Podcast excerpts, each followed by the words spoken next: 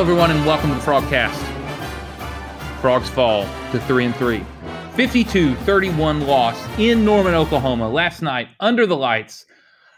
Things didn't go so well. A few things went okay. Some positive takeaways somewhere in the midst of the meltdown, but I am not going to polish this thing up. The Frogs are sitting at 500 halfway through the season. This is not where anyone, including myself, thought we would be. So let's go ahead and wallow in our lament. We'll do that, highlight a few things around the rest of the Big 12 and college football on this episode of the Frogcast. Jeremy, there's just no way to no no nice way to say it. The Frogs have lost to SMU, they've lost to Texas, and they've lost to Oklahoma.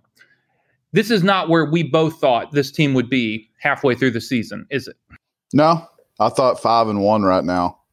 I thought that's where they'd be. I, I figured this would have been the first loss. I never penciled them in as winning this game, um, so it's not shocking to me. Uh, they played them closer than actually what I felt like they were going to play them but yeah, five and one is where I thought they would be, and uh, three and three is where they said. It's kind of disappointing. Definitely, uh, definitely not on the way to nine and three like I predicted. Well, you know, I broke into the church safe right before the podcast okay. here, and we both had a loss on this game. You had a loss 34 24, and I had a loss at 44 27. So when you kind of scale it up there, I was I was not all that far off at 52 31. So wow.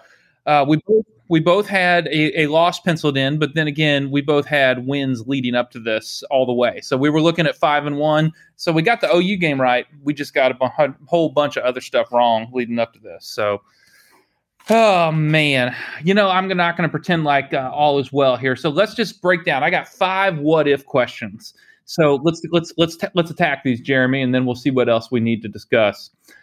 This is the worst TCU defense since. What's your answer? I've I've got to say 2004. I mean, that was the year before I started covering the team, but I still remember how bad they were. Um, I get glimpses of Darrell Hackney from UAB throwing for like three something and rushing for a hundred something in the same game. They were just they were just terrible, terrible defense probably I, I, really honestly can't think of a worse defense than that year than 2004. I think they ranked near the bottom when the NCAA had 117 teams. I think they ranked near the bottom um, in total defense. That's the closest comparison I can think of. You know, I'm I'm going to go 2004 as well. What I remember is, you know, the Frogs were five and six, the last game of the season at home, Thanksgiving weekend against the you know the mighty powerhouse of Tulane. This is not a Willie Fritz Tulane. This is just Tulane, and they they couldn't even keep Tulane um, from scoring in that game. And Frogs had a chance to win late, but they lost to a bad Conference USA Tulane. And so I got to go with with 2004. You know, I had I had some people bring up like you know the 2016 defense where I remember at the end of that season, we were getting just blown off the ball by Oklahoma State and Kansas State. I think it was back to back games. And then, or, or, or, two of the last three games. I think it was Oklahoma, Oklahoma State. Then we went to Texas and won, and then we lost to K State. But th- that defense was pretty pretty weak. And other people, jeez, I don't know who brought this up, but they should be fired from whatever job they have talked about the 2015 defense. Well, that 2015 defense finished top 10 in the country, put the team in the top 10 in the country. So you can't have a terrible defense if you're um, finishing the season ranked in the top 10. Yeah, who who said that? I, I got to find. They're on Twitter and they've uh, got a really bad. Someone did, someone didn't do their research. 2015, 2015 was was a pretty good defensive year. Um, yeah. But we say we say since we say since this might be the worst defense I've ever seen Gary Patterson field. Quite honestly. Yeah. I think that's it. It's not this is the worst defense since. This is the worst defense. This is the worst defense that TCU has put on the field since Gary Patterson came to Fort Worth, even when he was the DC. So I, I stole these stats. I think I stole them right off our board. I can't remember where I stole them from. So well, I'm sure read. you found a lot of stats on our board. All right. Well, these these are accurate. These are not uh, these are not some home cooking stats. So I think these will stand up. Th- this can be sourced. I'll put it that way. Nobody needs a footnote these days online, but these actually have a footnote. Good. Cal, 33 points, 441 yards. SMU, 42 points, 595 Cal yards. only scored 32, so they're wrong off the bat. Oh, 32 points. Excuse me. Then this is wrong. Uh, SMU 42, 595. Texas 414 yards. Tech 558 yards. OU 525. So the Frogs are averaging roughly, giving up roughly 38 points and 506 yards a game. That constitutes the worst defense that they have put on the field since 1998. Don't you agree? Yeah, I mean it's they're right up there with Kansas. If they didn't have that Duquesne game, we'll probably have to go back and dive into those stats to see what the average is. Because I know coming into the OU game, they were surrendering around 430 yards a game, and I mean, you take away that Duquesne game, it that average goes way up. So I, I've got to think they're they're definitely in the the bottom ten in total defense in the country. I, I haven't even looked at it, but I can almost bet my mortgage on uh, that that they would fall in that category. Yeah, well, if you take the Duquesne game out, it's over 500 yards a game that the Frogs are giving up. So, and I mean, they've given up 30 points five consecutive games. Not great, Bob. Not great. Not at all. All right. Well, let's go ahead and keep um, building on the positive momentum of our first question. The most injured team since. I'll, think, go ahead. I want to go. To, I'm going to go 2015. Yeah. And, and that's the problem. The 2015, you know, you think of everybody that got injured that season at one point or another Colby Listenbee, uh, Deante Gray, Josh Doctson. You go to the defensive backfield. Ron Boykin. Yeah, Trevone Boykin. Uh, yeah, he got injured in Kansas game, didn't play against Oklahoma, uh, where they where they could have uh, played to win the Big 12 title and maybe even still sneak into the playoff. Yeah. I mean, it's a it's but they, they could have had one loss Big 12 title. That's a hard thing to keep out of the playoff. Uh, get flip over the defensive side. Do you remember was was it uh, Texada that got injured in the SMU game? Uh, we had Ty Summers playing out there as a true freshman uh, because we had injuries in at linebacker, and then everyone's favorite myth, Mike Freeze, got back on the trailer after one game, and so it was maybe not the most injured, but the most depleted team was 2015, and they still went 11 and three and finished in the top 10 with a win over Oregon. So I, I, I, would say 2015 has got to be near the top, but there's some other things they have to compete because the injuries, which we'll go over here in a second, are legion on this team. Yeah, and I don't have any rhyme or reason why they're getting so injured, but I, I would say 2015, 2016 was a big year for injuries too. Um, they lost a lot of guys. I don't have a lot of names in front of me, but I seem to remember that being a big reason for the six and six year. Yeah. But I mean, in, injuries happen, and in a in a bad case for them, injuries are happening at the wrong positions because there's a lot of guys out there that if we could see emojis over their heads uh, on the field, there'd be a lot of question marks. Oh, there'd be a lot a lot of question marks. So so last night, let's go over some key players that are out. Zach Evans obviously does not play. So what what can you share with us about his status, what he practiced during the week? Because from what I understand, that was a game time decision, correct? Yeah, I mean it was it was. I, I talked to a lot of people. He was obviously in a boot earlier in the week. Wasn't as severe as a lot of people were saying. It wasn't a broke toe or anything like that. But I mean, it was legitimate game time decision. He was out there in in, in uh, before they came out in uniforms. He was out there on the field, kind of running around and that's kind of how Quentin Johnston was at Texas Tech. He was out there in his hoodie and his shorts, and just they test just to see how they feel. And and even if even if Zach was going to go, he wasn't going to get a bulk of the carries. He was only going to see maybe ten touches, ten to twelve touches from everything that was told to us. So I mean, he was going to be very limited in the first place. So they already had a game plan not to really have him included. Let's talk about the Harris brothers. I was on the phone with you maybe a year ago, and we were talking about injuries. And I made this comment that I said, you know, when you play at Aledo, you're you're basically going to the semifinals or the finals of Texas high school football every single year. So you're mm-hmm. playing what 15, 16 games yeah. every single season. Those are three year starters at Aledo, maybe more. Wyatt you know, was a four year starter. four year starter. yeah. Uh, that's like adding what two extra seasons to your. Well, body? you got to think about it. Think of a guy like Wyatt who went to the state champ state championship game basically four years in a row. So what? Sixteen times four. That's what sixty four games. Yes, six, 64 uh, game, 64 games in a four year career. So most high school students, they're going to play 40. And then if they're lucky enough to play two or three rounds deep every year, you give them you give them the benefit of maybe 48 games and that's still you're still almost playing 20 more games. So those Aledo kids, whether people like to admit it or not, and it's not a it's not a knock on them because obviously obviously they're a great program, but you got to understand those those kids have been playing a lot more football than your average high school kid because they go so deep in the playoffs every year. And for Wyatt and Wes, I've had this conversation with with uh, them before and their family and people around Aledo. I mean, they they played a ton of games, and Wes wasn't really injured that much in high school. I think he had a little thing here or there, but never missed a lot of time. But it catches up with you eventually. I mean, it, it's eventually going it, to it'll eventually catch up with you no matter what. So it sounds like a cheesy excuse, but it it really it really isn't. I promise you. It it it goes into a lot of things.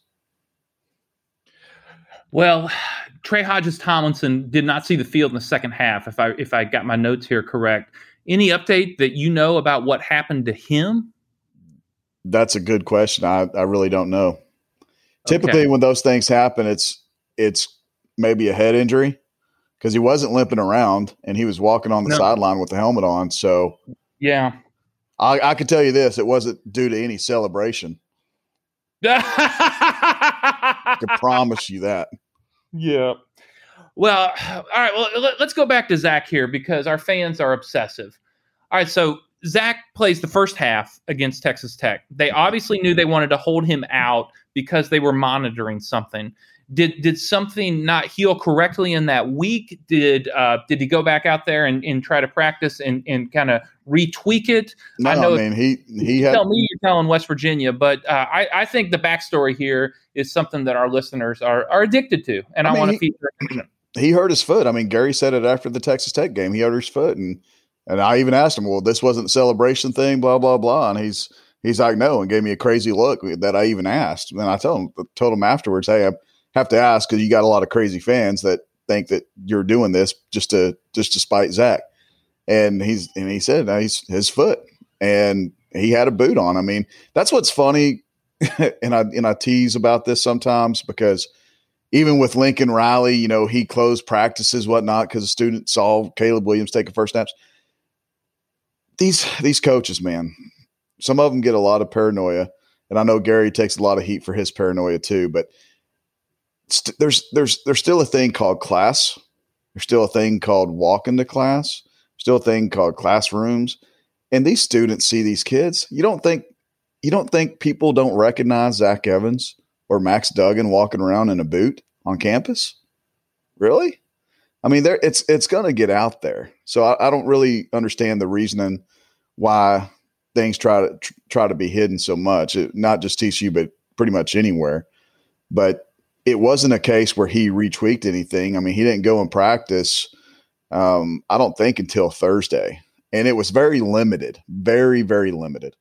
So it was it was still one of those game time decisions. He, they're going to figure out can he can he go is is, is the pain tolerance good enough? It's same thing with it's same thing with uh, Max. You know, God bless him. I love Maniac. He's a friend of mine, but he's he's posting Downing starting.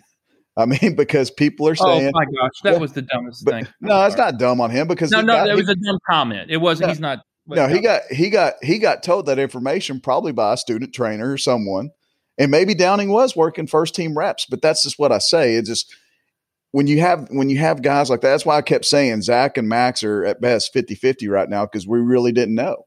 And then I and then I made a post on I can't remember Friday or Saturday saying, "Hey, people I'm talking to are saying that Max is telling them he's going to try to go."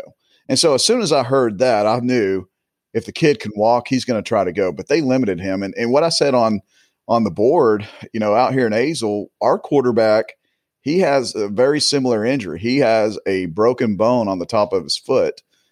It doesn't hurt him to plant. It doesn't hurt him to, um, I guess, move side to side so much. But there is there is pain enough pain to where they're not going to run him all the time. But what they do during the week is keep him in a boot, and he's got a little scooter that he goes around on, and doesn't doesn't put any weight on it Monday through Thursday, and then Friday he goes out there and plays games. He and Azle, he this past Friday he threw for like 400 yards and four touchdowns. I mean he he's fine, and so that's kind of why I knew if it was a similar injury that I felt like Max was going to go, but I didn't want to go on the board and say he's he's going until I knew for a fact that he was going. And I don't think I even said anything until Saturday, about an hour before the game, that Max is warming up. He's going to go.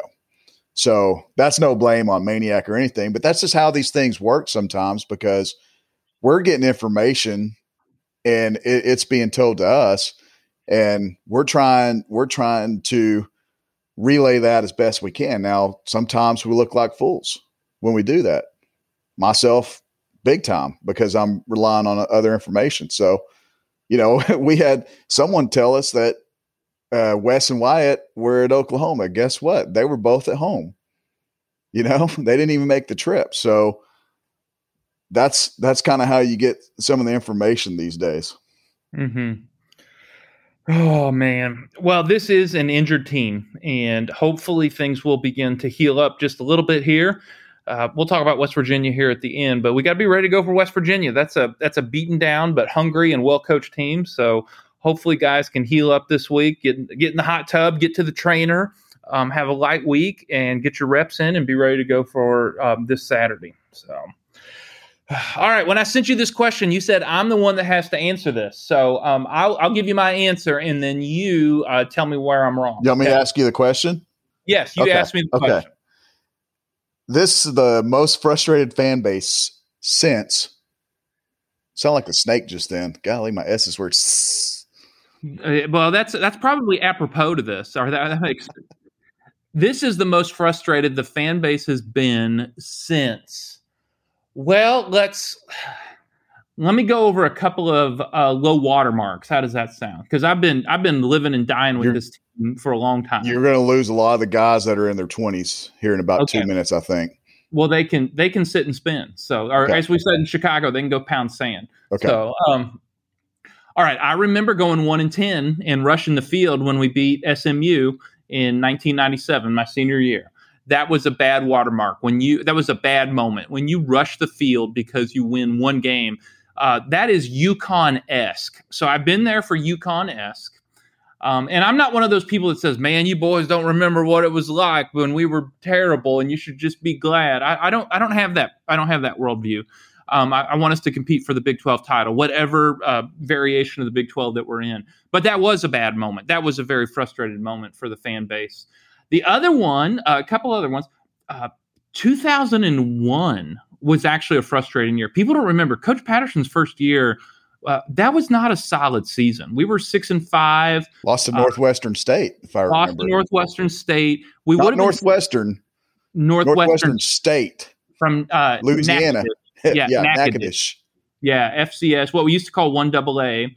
And then we also had the Marshall game canceled because of 9 11 people remember that weekend after 9-11 there were there were yeah there were no sports. We had the marshall game. Man if there was jeopardy of tcu schedule in the early 2000s i would i would be you know making tens of dollars. So we could have been st- and that was a good marshall team. Hey, we could have been i was about to say they're lucky they missed that game because i know they're lucky they missed that game. wasn't byron been, leftwich the quarterback then? I think byron i think byron leftwich was the quarterback then. Yeah, yeah. marshall would have rolled up about 50 on them yeah, they would have smoked TCU. And then we went down to the Alamo Bowl and got spanked by the Aggies. And Casey Printers um, either had a terrible game or had a terrible game on purpose, and that is open to the observance interpretation. So that was bad. Uh, 2004, we already highlighted that. All right, I think the closest is this 2013. We have a win over Southeast Louisiana State. We beat a really bad SMU team we beat uh, Kansas, and then we beat an average Iowa State team barely. Oh, we beat a bad Iowa State team barely. We beat a bad Iowa State team barely, and that team went four and eight. And that's when the voices really started to get loud because we'd gone seven and six the first year in the Big Twelve. We go four and eight, and everybody's like, "See, TCU was a cute story. TCU they they had a they had a nice run, but now that they have to go compete week in and week out in the Big 12, they can't do it. All right, here's the sad truth. None of those years that I described um, compare to what I feel right now. I was about to tell you, as someone from the outside looking in, I don't think it's ever been as bad as it is right it's now. It's never been as bad now because, uh, go ahead and mute yourself there, Jeremy. Um, because we're looking at a 2018 team that you know had the glorious Cheez It Bowl that was fun to talk about, but that was a bad team. We had 2019 where we missed a bowl. 2020, you know, if we'd have had a non-COVID year for 2020, I think we'd be in a better mood because I think the Frogs would be would have been about eight and four, get into a bowl game, beat beat Arkansas type team, beat an SEC team, go nine and four. I think every I think that would have leveled out everyone's that would have dropped the temperature a little bit, but we didn't get the chance to do that. So what you have now is your fourth average to below average season. Uh, Coach Patterson in the Frogs being at what sub 500 in the last four years here um, with Power Five teams. That's bad. That's just bad. And this is the most frustrated I have felt as a fan. And it's not because I'm throwing my remote control or, or pounding my keyboard courage. It's because I'm just just kind of like whatever. I mean, this is just kind of what we expect now. I, I was sadly not surprised when we lost to SMU. I was I was I didn't think we'd have any chance to beat Oklahoma, and the Texas game really didn't surprise me. So I keep coming back to this metaphor that a friend of the pod uh, gave to me. We don't have anybody that we're worried is going to get in a fight. We don't have any, but we don't have any headhunters, and I don't mean targeting. We don't have any headhunters. We used to recruit hammers. Now we don't recruit hammers and we don't develop hammers. So this is as frustrated as I have felt, and it's just kind of a malaise. It's it's like yeah, that's about what it is. There's there's no juice, there's no excitement, there's no development, and uh, things have have kind of settled into cruise control, into neutral. And I feel like um, before they had a good season this year, I feel like Pitt. Before they had a good season this year, I feel like NC State. You know, I, I feel like the Cal program. Um, I feel like a warmed over Purdue with a little better facility. So that's the most frustrated I've been as a fan, and I've been I've been living and dying with the Frogs since 1994. Man, I mean, I I still can rehearse in my head Max Knake to Jimmy Oliver, and this is this is the bottom moment for me as a as a fan. So because it's just it's been going on for this is four seasons straight, and I don't know what to do about it. So does that sound fair to you? You've been oh yeah yeah message boards of content addicts for years. I promise you, this is the worst it's ever been, and it's not even close. I mean, there's there's arguments every every day. I mean, I I passed out, didn't even want to look at the board this morning. I was just kind of like, ah. I I'll let people vent their frustrations, but it, I mean, I'll still get the occasional message, hey, the board is crazy. Can't believe you let it get like this. And I'm just like, well, people are going to want to vent their frustrations. It's in, for TCU football fans right now, there's a lot of frustrations just because of what they're seeing. They're seeing a trend um, of barely, I mean, it, it, like you said, it's sub 500 football against Power Five programs. And there's really nothing since 2017. There's hasn't been really anything to get excited about. And what's crazy is you look at, and you mentioned development, they're still developing players and getting them to the NFL. But when you look at that, and they could brag about it, hey, we had the most guys go to the NFL out of any Big 12 program, but yet on the field, you're still not producing. Usually, a team that has the most NFL prospects, they're doing something on the field right. They're they're at least in conference contention, and that's not that's not happening right now. And man, I tell you what, I would have never thought we we were going to be discussing it, but everyone had questions about the offense this year. And while the offense isn't perfect, I never would have thought we'd been talking this way about the defense, especially under Gary, because Gary usually every year, and I and I and I've been on a ton of radio shows and discussed it, and over the years, it's hey man, as long as that eh, they might have lost Trey Merrick, they might have lost Garrett Wallow or Ardarius, but hey man, as long as that as long as that guy named Gary Patterson's walking the sideline, they're going to be good on defense. And he's he's proven that to us year after year. And this year, it's not there. It, it is just not there. We can't we can't do anything about it. And and I think for you guys, frustrations when you have a coach that seems like he's very defensive to the fan base. He's um, pretty secretive. Doesn't give out a whole lot of information as far as you know open practices and media availability for his coaches. Um, to to you know for people want to talk to Meacham or people want to talk to other coaches and, and get answers, but he really doesn't allow that. So I I can see from a reporter's perspective and, and what the fans want to read, yeah, I, I get it 100%. I, I get all the frustration. So it's just, it's just a bowling pot right now, Jeff. It's like a boiling pot of water on the stove and it's about to boil over. I, it really is. It, it, something, something in, is going to end up being even worse than what we're talking about. And I don't know what that is, but it, it just doesn't seem like it's going to have a very good ending right now. I'm going to quote you to you. Gary Patterson needs to make a change. Gary Patterson needs to fire his defensive coordinator. Uh, Did I get that right? No, that was my Norm joke because Norm. Oh, I was okay. trying to I was trying to make light of the board and just trying to make a joke, and people that listen to the ticket got it. But it, you know, Norm always says Jerry Jones, the owner, needs to fire Jerry Jones, the GM, because it's always yeah. you know and so I made a I made a joke about Gary Patterson, the head coach, needs to or yeah, Gary Patterson, the head coach, needs to fire Gary Patterson, Patterson, the defensive coordinator. And it was very much in jest. It was a joke. I was just people that, like I said, listened to the ticket. They knew exactly what I was talking about. But somehow or another, I got a lot of upvotes, and I think people thought I was like saying it for real, like he needs to fire himself, and that's not the case. So for you guys thinking I was taking a stance against Gary, I, I wasn't. I was just making a I guess, a foolish joke. Well, I love Norm. I want to have Norm's juice when I'm his age, man. Um, I, I, live and die It picks at the pole. That's, I mean, to this day. oh, well, you know that frustration is is clear and it is present and it is boiling. I, I think you're right. Something's going to boil over. Some some change is going to be made.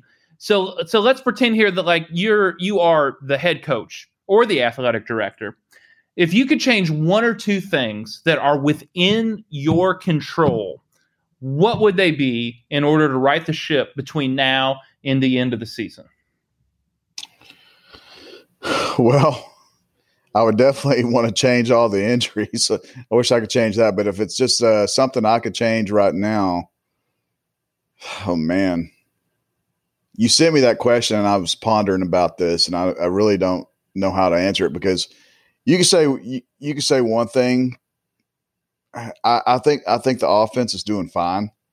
Um, I would say I would say have more of a formula moving forward of what they had against Texas Tech.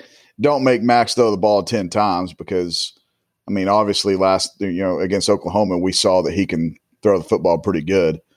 Um, I, man, to be honest, and it kind of not to retract on my statement in a little bit, but I I think Gary probably does need to simplify things on defense. I think he's got a lot of confused players right now. And it's kind of like I made a post on the board about it. We all see him screaming his butt off over there on the sidelines. And unless you just completely don't like Gary as a coach anymore, you're, you're probably going to admit that he's probably yelling at them at least a few times what's coming at them. It's like I said when I was a Pee Wee coach. You yell, you you just automatically yell, "Watch out for this! Watch out for that!" And when he goes to the media and says, "I tried to tell him," he's not picking on his players so much as to say they're they're not doing what I tell them. He's he's he's giving us the truth. I mean, it. But if you have if you have that to where you've got kids so confused what they're doing. If you don't have a chance to tell them what they have every single play, then it needs to be simplified. And I don't know how you simplify things because a lot of the mistakes that they're having, missed tackles, um, communication's a big thing that can be simplified. I wouldn't play. I, am not trying to dog a kid or anything, but I, I sure as heck wouldn't play those corners on an island like they are right now. And not even the corner so much, but just leaving those safeties one on one with with the the slots in the Big Twelve are not the slots like the rest of the nation. You got Marvin Mims running slot, and he's running past T.J. Carter. There's no there. There's a big reason why there's so many pass interference calls because if they don't, they're going to get scorched for a touchdown because they sent and it's not a knock on them. They simply can't cover guys like that. You cannot go man on man. So maybe I, I like the three man front that they were showing a little bit in the second quarter. They were able to stop Kennedy Brooks a little bit, but there's there's got to be something done on the defensive side of the ball. I'm I'm I'm to the point right now where they're losing these games, with the exception of maybe Texas. I think the offense could have played a little bit better against Texas, but they're losing these games because of the defense. Yeah, I agree. They're losing this game because of the defense. Let's go ahead and look at a couple of things be, that that did go well, and, and I think of this on on the offensive side of the ball. You know, the Frogs outgained Oklahoma. They put up 529 yards. This looked like a Lincoln Riley team of, of 2018, 2019, where they just were able to get get in a big shootout and find a way to outscore them, even as their defense was was tissue paper. So the Frogs put up 529 yards to OU's 525. Max threw for 346. The offensive line didn't give up one sack. Um, that that that puts you in a spot to be able to win, and it puts you in a spot to be closer than um, three touchdowns down. So I, I feel good about what we saw on the offense. These are these are just three things I wrote down. Best game ever for Quentin Johnston. We need more games like that from scheme to just get the ball to Quentin Johnston. I thought Max really played well. I thought that was one of Max's better games in his career as a Horn Frog. I know he's playing banged up, and I and I thought he played pretty well. He couldn't run the way, obviously, that that we have um, become accustomed to, and I get that. That's obviously a cap. But even with him not being able to run, they went ahead and got downfield more. So I was really pleased with what Max was able to do. And the offensive line played pretty well. You know, they they didn't give up a sack. Um, they were able to get a push at times. They they're able to give really good protection for or better protection for Max, Max than we would have expected. You know, especially in these last two or three years where the offensive line has just been so poor. But there were things that were promising on the offensive on the offensive side of the ball. This is, I, you know, when we talk about the frustration of the fan base, the frustration of a guy like me, this talent level is ridiculous. And we didn't even have Zach Evans on the field when you've got Miller, you've got Johnston, you have uh, you, you got guys like Darius Davis, uh, Taye Barber, uh, you've got a guy uh, like Max, obviously. You you got to get every single ounce of squeeze every single ounce of juice you can out of that, and and be able to get as many wins as you can. And I'm not mm-hmm. sure that all I feel like all that's doing is being uh, you get some nice highlights, you get some nice pictures, but you're not getting the wins, and right. those are what those guys came here for. Well, I agree with you 100% on on everything you said. Uh, I personally think with Max, I think that was his best game ever. Um, they lost, but as far as what we've wanted to see out of Max this year, throwing the football, because we knew Oklahoma going into that game, they were going to make Max beat beat them. There was no question. Oklahoma had the uh, top 10 rush defense going into that game. You're missing Zach Evans the offensive line got a little bit of push, but OU's defensive line is really strong. They they limited the run game as best they can. But Max made some really good throws and and he he threw the ball downfield. Some of those passes were just great catches by Quentin, but some of them were really good good plays and decisions. And he's playing playing on a, a on a bum foot, man. Props to him. I mean, who would have thought if going into that game, Max throws for 346 and what he finished with? Four touchdowns four touchdowns, and TCU four touchdowns, three of them to Quentin Johnston. Yeah. Were, and, and TCU would still lose by 21 points. Yeah, a lot of people would have said, "Well, yeah, I guess Oklahoma," but I mean that's that's pretty much if you think about it. Even even the Max haters, if you think about it, Max did everything he could do. If if Max didn't gain the respect of some of his haters after that game, they shouldn't even watch the rest of the season because he's never going to do anything that's going to make make them like him. If that if there was ever a game for a player to get fans on his side, it was that game because that that sucker went out there and did everything he could do to help them win. Um, the offensive line, like you mentioned, I thought the offensive line not only that game, but they've done a really phenomenal job this year protecting him. He's not running for his life. And uh, I think that's probably where some of the frustration went earlier this year because they were protect, protecting Max so well that he he was still not not playing up to expectations. So I, I get some of that, but offensive line played really well. Um, but again, you you look and Quentin Johnston. I mean, like you said, Jeff, we gotta they got to figure out a way to get him the ball ten times a game. He needs ten. He needs needs ten targets whatsoever. However, however they come, he needs to have ten targets. And Savion Williams had a couple of nice catches, and and I like what I saw out of uh, Quincy Brown. That block for Kendre Miller on the the first touchdown was awesome. I mean, that's that's the little things that that help out in the uh, in the offense. So there was there were some positives, but they they the negatives far outweigh the the positives on uh, on offense. I mean, negatives from the defense. I will say this about the offense, and I don't know if you're going to bring it up or not, but I I thought, and, I, and I've told this to some people, I think Doug Meacham has done a pretty good job this year. I think he does good about 80 to maybe 85, 90, maybe even 90% of the time. But it's that 10 to 15% of the time where he'll do something crazy that you'll build a you'll build a, a, a molehill into a mountain, and it it just drives you nuts because it's like like last night they had a third and one, and what do they do? They run an RPO with the injured quarterback or a zone read with the quarterback. That, that wasn't a good decision. Then they did the same thing basically on fourth and one. That was that was not a good that was not a good play call right there. I understand Kendre was on the sideline too at that time, but maybe try to pound Daimarqua Foster. We've heard all kinds of great things about him in practice. Try to pound him straight ahead behind that offensive line, see if they can get a yard. And and that was a big that was a big momentum shift right there when they didn't get that first down.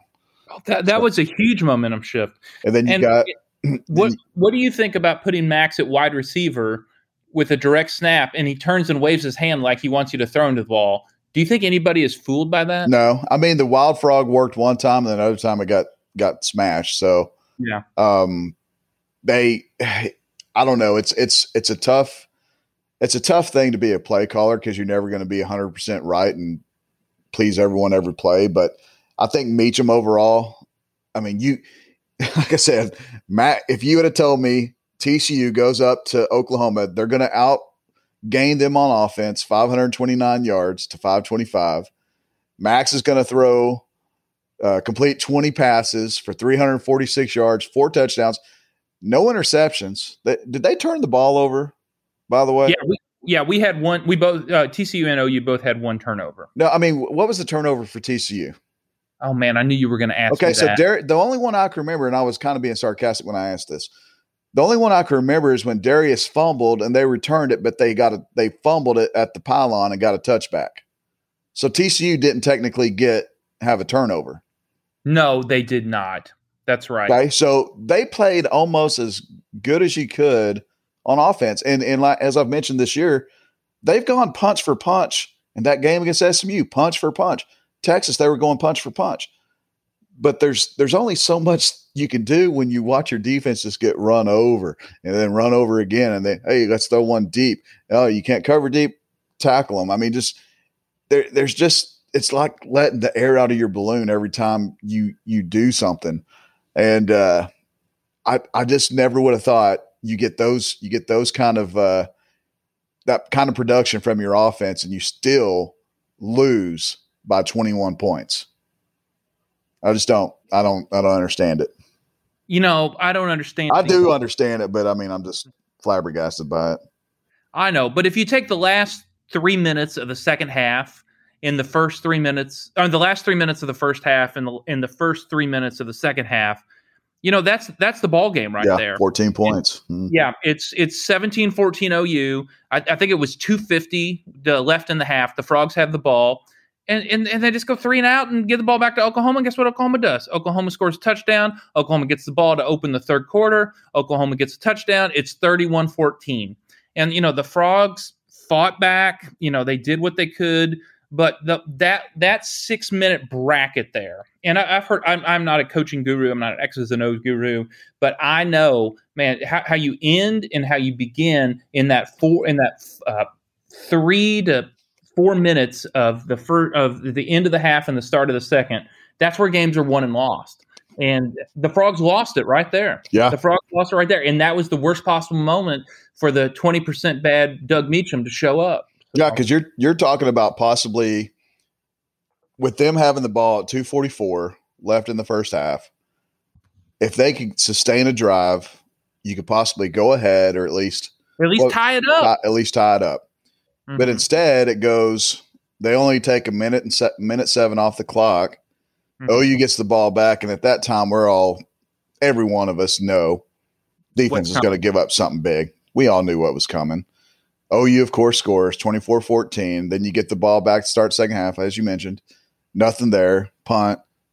We knew OU was going to score then. So a game that could have been tied or even led by TCU at halftime, and all of a sudden you blink and you open your eyes and they're down 31 to 14. And that was huge, man. There's no way around it. Nope, there's no way around it. That was a big deal, and that crushed us. That hurt. There's just no no nice way to say it. That hurt. All right. Well, let's end on a real positive note. Uh, is Caleb Williams the best freshman quarterback you've seen in a long time, or are they just pumping sunshine? I honestly, that you you put that on there, and I, I got a real quick comparison early, and now he's nowhere near this size, and it's yet to be seen how good he's really going to be. But Trevor Lawrence comes to mind.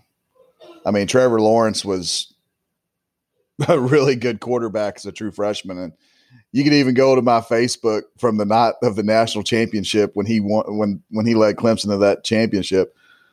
I posted on there with the first pick of the 2021 draft, the whoever's draft Trevor Lawrence. I mean, you could just tell that guy was going to be a, the the top overall pick. Caleb doesn't have your prototypical NFL size for quarterback as far as height goes, but he's he's playing. I mean, I mean, the way the offenses have changed over the years, he's he's plenty big enough to be the first overall pick. I think his arm's extremely good. Um, he's just really smart. He does not he does not panic. He looks cool, uh, cool, calm, and collective out there, and he is way mature beyond his years. I think TCU would have had a much better chance if Spencer Rattler was out there playing quarterback. To be honest with you, um, that's and and people they're they're talking about how could OU barely beat Tulane? How can they barely beat so and so? There's a big reason why, because Spencer Rattler was not playing well this year. He was not playing well at all. Anyone could go back to that game and watch that. But he is a difference maker. I think he's going to be a, a thorn in TCU side for the next two or three years, however long Oklahoma stays in the Big 12. But golly, he's he I, I can't believe that uh, now I know why the student section was wanting Caleb Williams a few weeks ago when they played West Virginia. It's it's obvious he he is a much better. It was obvious in the Texas game, and it was it was pretty obvious last night that he was the better quarterback of the two. We want Caleb. We want Caleb. Yeah. We want Caleb. And you know what? I don't want to hear from anybody that says Spencer Rattler is having a bad season because he got a, a, new car and an NIL deal. you know, no, you would have taken that car, buddy. I don't want to hear it. That's not what it is. Um, I, I, I, I guess a better, a better way to say it is I'm not sure why he was having a bad season, but Caleb Williams is special. Uh, he reminded me a little bit of Manziel, just like the yeah. So, something's going to happen. It's it's not like oh talent comparison on the on the on the chart, but it's like I, I kind of always got nervous every time he got the ball snapped to him and didn't know what, what you know when the play was breaking down. I was like, oh crap, he's going to do something significant. Here. What's amazing is is you think you look at him and he he is a true freshman. He he did not spend a year learning under an older quarterback or anything like that. He's only been on campus for a few months. And so. he didn't play football in 2020. Yeah. Yeah, because they didn't high school football where he was. Yeah, uh-huh. they, he hasn't played high school football since 20. He hasn't played football since 2019. Gets his first substantive snap. Oh, I don't know. At a at a multiple touchdown deficit in Red River, comes back, beats Texas, makes his first start, beats TCU. So that's a pretty high bar to clear right there. I had a I had a college coach tell me last year, or not last year, but before this season started, they said that now this was just one college coach. They said watching Caleb Williams film, he looked like the best high school quarterback this particular coach had ever seen. So that's that's saying something right there. Well, that sucks. Yeah. All right. It well, wasn't a TCU coach. I know that. Okay. All right. Well, it doesn't matter. It sucks. So, all right. Let's let let's glance around the Big Twelve here a little bit. Oklahoma State is undefeated. Um, they're in the top ten now. They go on the road to Austin and are able to get a win against Texas. Texas is not back. Baylor beats future Big 12 member BYU, and Baylor is um, ranked. I think they're they're six and one now, so Baylor is is in a good spot. Oak, Iowa State is slowly and quietly getting back to form, and they're gonna they're gonna upset somebody this year. I, I think it's Oklahoma State Iowa State this weekend. That's gonna be a barn burner. Yeah, that's gonna so be a good one. That is gonna be that. If you want to watch some well coached football teams, that is gonna be it. And Texas Tech is going bowling. So the Frogs still have Oklahoma State, Baylor, Iowa State left on the schedule, and you throw in there obviously West Virginia and uh, you, you, Kansas. got Kansas in there, Kansas State, Kansas State. All right, of those three, OSU, Baylor, Iowa State, how many? What's the Frogs' record in those three games? Uh, call me crazy, but I'm still not 100 percent convinced Baylor's as good as their six and one record because I saw BYU get whipped by Boise State the week before. Okay. I, I, and that's a home game. I, I think TCU wins against Baylor. Now Baylor's defense is pretty damn good. Yeah. Um, but I still I I'm still not convinced that that six just like what's Texas Tech's record? Are they six and two now? I think they're five and two. Five and two. Yeah. So they're five and two, and TCU beat a five and two team by 21 points. Yeah. Have we decided if can if Tech is good or not yet? Because that determines. Well, I mean, they're five and two. That's what I'm saying. You can't like that's that's why I'm I'm I like what Baylor's doing. I think Dave Aranda is is a really good coach, but I'm still suspicious suspicious of that six and one record. I, I think I think that record is better than what their football team actually is. Now watch them beat TCU by 30 points, and I'm all wrong, but I, am still not convinced by that. And I, I know they played uh, at Fort Worth in Fort Worth, so I, I think that's going to be big for TCU.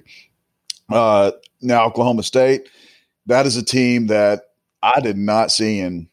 I did not see them be uh, this this good. Um, what are they six and zero oh now? Yes, they are six and zero. Yeah, I did not predict them to to be ranked this high. I did not predict them, them to be undefeated. Uh, that was a game that I had TCU winning in Stillwater. Right now, it's 50 50. Their defense is tremendous. I mean, they have a they have a great defense in TCU. Other than the years they've been pretty good, 2015 and, and 2017, they've struggled playing in Stillwater. So, well, they lost in 2015 up in Stillwater. So, but they they've had they've had their number. Uh, the last couple seasons. So I, I think they can go up there still and, and upset them. And I said, it, it's crazy to say, man, and no, I'm rambling here. I, I still don't know what we got with TCU. I know, I know they I know they got a horrible defense. I wish you know you win a game like you did against Texas Tech, and then they would have had a chance to play a team like uh, West Virginia instead of Oklahoma because you're going from a team like Texas Tech to the top team in the conference. Now, at least you know where you are compared to the top team in the conference. That's a good thing. You're still a long way away from being at the top, but I, I feel like Stillwater's still a 50 50. I feel like they'll beat Baylor and Iowa State. Iowa State, I had as a loss before the year. I still feel like it's going to be a loss. So one and two in those three games. And West Virginia and Kansas State and Kansas, I feel like they could go three and zero. Oh. So I still feel like this team could go seven and five or eight and four. Well, I had us losing at Oklahoma State, so I, I feel pretty good about that prediction now. You know, I said I said Texas Tech was going to go bowling. Um, maybe they won't let me finish. Tell me if somebody has a tougher path to close out here. So uh, Texas Tech is is five and two right now. They're trying to get back to a bowl. They have Kansas State this weekend. If they beat Kansas State, they're going bowling. But if they don't, they close out with it's Kansas State, Oklahoma, loss, Iowa State, loss, um, Oklahoma State, loss at Baylor. That's a 50-50, I think. Okay. I'm still not I, I I'm still not convinced with with Baylor. Because I think okay. they're really I think for the most part, they're still Gerry Bohanon's getting better as a passer and he doesn't turn the ball over, but I'm they're not one of those teams that's just going to air it out on you. They're they're kind of one dimensional right now. I haven't seen at least with TCU, you kind of know that yeah, they could run the ball really well, but one week they run for 394 and then the next week they throw for 346. So you know they have a chance to be balanced. You know what I mean? There's there's there's a chance for them if they take away the run, if some team takes away the run, that Max can throw the football, or if they're taking away the pass, they're going to be able to run. So I think TCU has got a, a really good balance on offense right now. I don't think you could say that with Baylor and Texas Tech right now. Oklahoma no, State, you can. Yeah, Oklahoma State, you can. In Texas, you can't. I think they're they're their their fans are already uh, wanting Hudson Card back in there. They're saying two week, you know, three four weeks ago against Arkansas, they were saying Hudson Card's Give not the answer. They need yeah, they need to get Casey Thompson back in there. Now Casey Thompson's not the answer. They need Hudson Card back in there. So man, what a train wreck it is in Austin right now. They're four and three. I know they've they're doing the exact they are doing the exact same thing they did under Tom Herman. They're, they're, they're 4 and three. They still have Iowa State. They still have Baylor. That's uh that's going to be an interesting way to close out the season. So, all right, uh, two quick things, and then we'll wrap up. All right, which one of these is more astonishing to you? That Cincinnati is undefeated and Michigan is undefeated, and that Cincinnati is undefeated and number two in the country, and Michigan is undefeated and number eight in the country. Well, I think Cincinnati has proven over the last couple years that they're one of the better football teams in the nation, regardless if they play in a Power Five or not. I mean, they've got a great coach in Luke Fickell. They've got a great defense. They've got some good athletes. It's kind of like when TCU was up there in the Mountain West when they were undefeated. Everyone had kind of built that respect for them and knew that they were pretty good. I think Cincinnati's getting that same type of respect, and they know they're a good football team. They beat Notre Dame, which everyone knows Notre Dame's a dar- football darling, and uh, I think Michigan still kind of they're undefeated, but they people are kind of looking at them with one eye, kind of squinted at them. Just is that record really valid?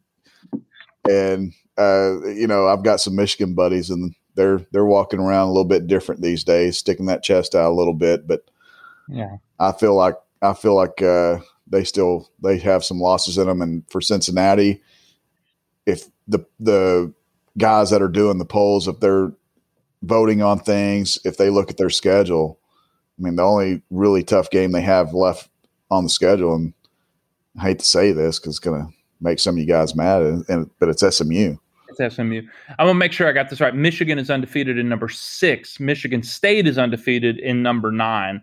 But okay. but still, that Cincinnati number two is ahead of an un, is ahead of an undefeated Oklahoma. I dang man, I say good for you, good for you, Bearcats. Luke Fickell is a heck of a coach. Well, that's what I'm saying. Like he's he's got the respect of the nation and uh, yep. and of these voters.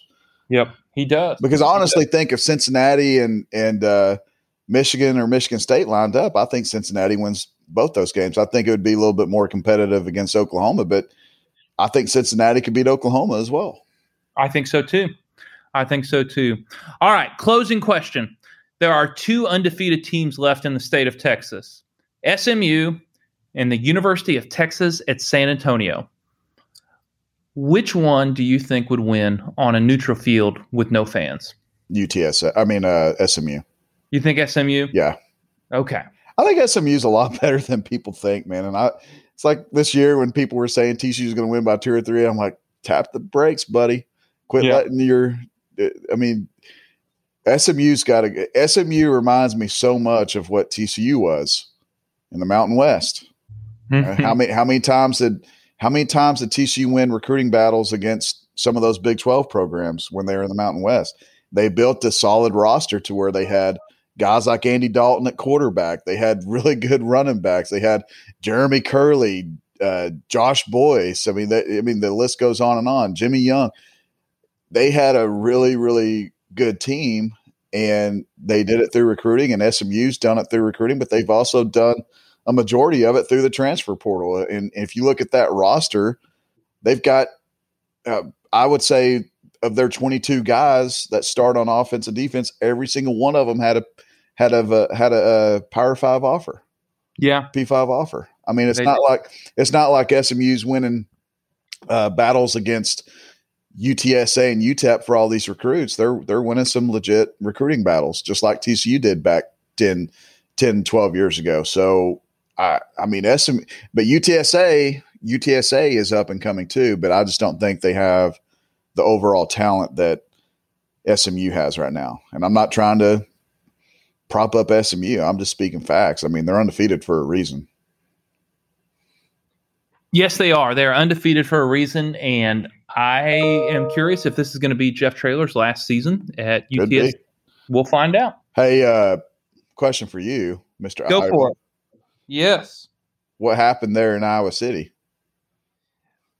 Let me tell you, I, I have a soft spot for. I have a softer spot for the Hawkeyes now than I did years ago. You know, my brother is a diehard Iowa fan. He lives and dies with them. And the the hospital there, the children's hospital, when they do the wave, that's beautiful. That's cool. That's cool. You know, I've got I got people I love that have been cared for at the University of Iowa Hospital, including the Children's Hospital. I used to go make pastoral visits there for sick kids from my church, and they do they do God's work there at that hospital, and that's a great moment. That said, anybody that thought Iowa was the number two team in the country last week on, on, the field, no, thank you. No, Not they're a top. 10, they're a top ten team. I'd take Cincinnati over Iowa seven out of ten times. Um, yeah, I'd take Oklahoma State over Iowa. I'd take Oklahoma over Iowa. I might take Texas over Iowa. Um, that said, I was I was going to ruin somebody else's season.